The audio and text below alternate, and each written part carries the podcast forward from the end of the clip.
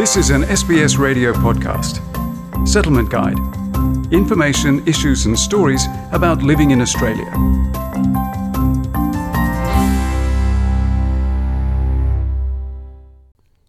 NAIDOC Week is a prominent event on the Australian calendar.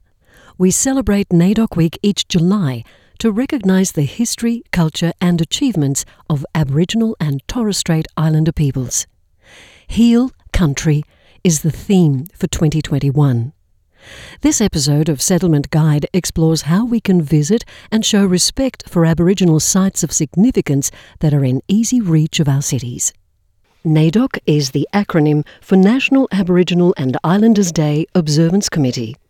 It originated as a day of mourning before evolving into a week long celebration of Aboriginal and Torres Strait Islander peoples.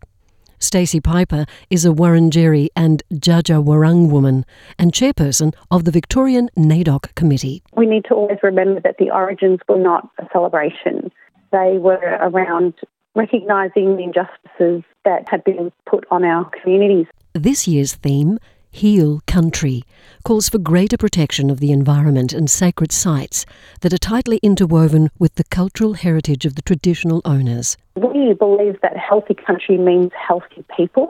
So this doesn't just apply to Aboriginal and Torres Strait Islander people. This is very relevant to every single person who calls this place home. Heal Country is about taking responsibility for the land and showing respect for everything that connects with it all living things, spirituality, identity, stories, and beliefs. It's about recognizing traditional land management practices that took place over thousands of years. It's about caring for country. Caring for country also means protecting sacred places by limiting people's access to significant sites, as Stacey Piper explains. I think a lot of communities around the country wouldn't encourage just anybody to visit certain sites purely because there could be some taboo around it, whether it's, you know, it could have been a men's site or it could have been a women's site or it could have been a mourning site. Wally Bell is a Ngunnawal man who works to preserve and protect the cultural heritage of the Canberra region. As a traditional custodian, he makes a point of observing the cultural practice around some significant sites. So, my being a, a Ngunnawal man, I'm not allowed to enter into Mount Osie at all. I can travel around the base of it, but I can't go into it because it's secret, sacred stuff that women do, and I'm not allowed to know anything about that. The Canberra region is home to thousands of significant sites, with many accessible to the public. Our rock art sites, for instance, out in uh, National Park, they're primarily for people that like bushwalking, I suppose. So if you enjoy a good walk through uh, nature reserves and stuff like that, that'd be an ideal places to go and visit. 25 kilometres north of Sydney's CBD is Ku-ring-gai Chase National Park. It's home to 350 identified Aboriginal sites, one of the highest concentrations recorded in Australia. Here you can take the Aboriginal Heritage Walk to view rock art and engravings made by the traditional owners of this land. Sites of significance are also found in the heart of our cities. Kings Park in Perth is an important ceremonial and cultural area where you will find the Boodja Gnarning Walk. This walking track branches off into men's and women's trails to capture their different traditional roles and knowledge. In Melbourne, a new mobile app is about to deliver listeners an augmented reality experience. The Yalinguth app connects you with the Aboriginal history of Fitzroy. Using immersive sound, geolocation, and a pair of headphones, you will be guided along famous Gertrude Street. So after the launch, I believe that uh, anyone who uh, wishes to uh, connect up to the app, they'll hear the rich stories of uh, various different people. Yorta Yorta man Bobby Nichols is a member of the app's working group.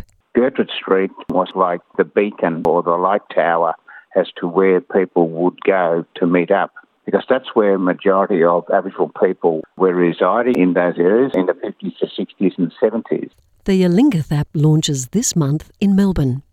This year's NAIDOC Week theme is a reminder that caring for the land and Aboriginal cultural heritage is a responsibility that falls on every Australian, says Stacey Piper. Yes, self educate. There's online resources, and that's part of your own journey with connecting to country that you're living on, knowing whose country it is, knowing the history of that area and finding out, tracking that information. Online resources are readily available. Look for where to find walking trails, who the traditional owners are in different regions, or how Indigenous calendars describe the environment. CSIRO teamed up with Indigenous language groups from the Northern Territory and Western Australia to produce a series of calendars that demonstrate the depth of knowledge Indigenous peoples hold in relation to the environment and ecology. These can be downloaded from the CSIRO website. The responsibility to educate ourselves falls not only on Aboriginal people, says Bobby Nichols. We have a, a great deal of support from not only non-Aboriginal people but also through the ethnic groups because they're wanting to, to learn about First Nation people or traditional owners of, of the land that, that they live on and we, we welcome them to celebrate with us.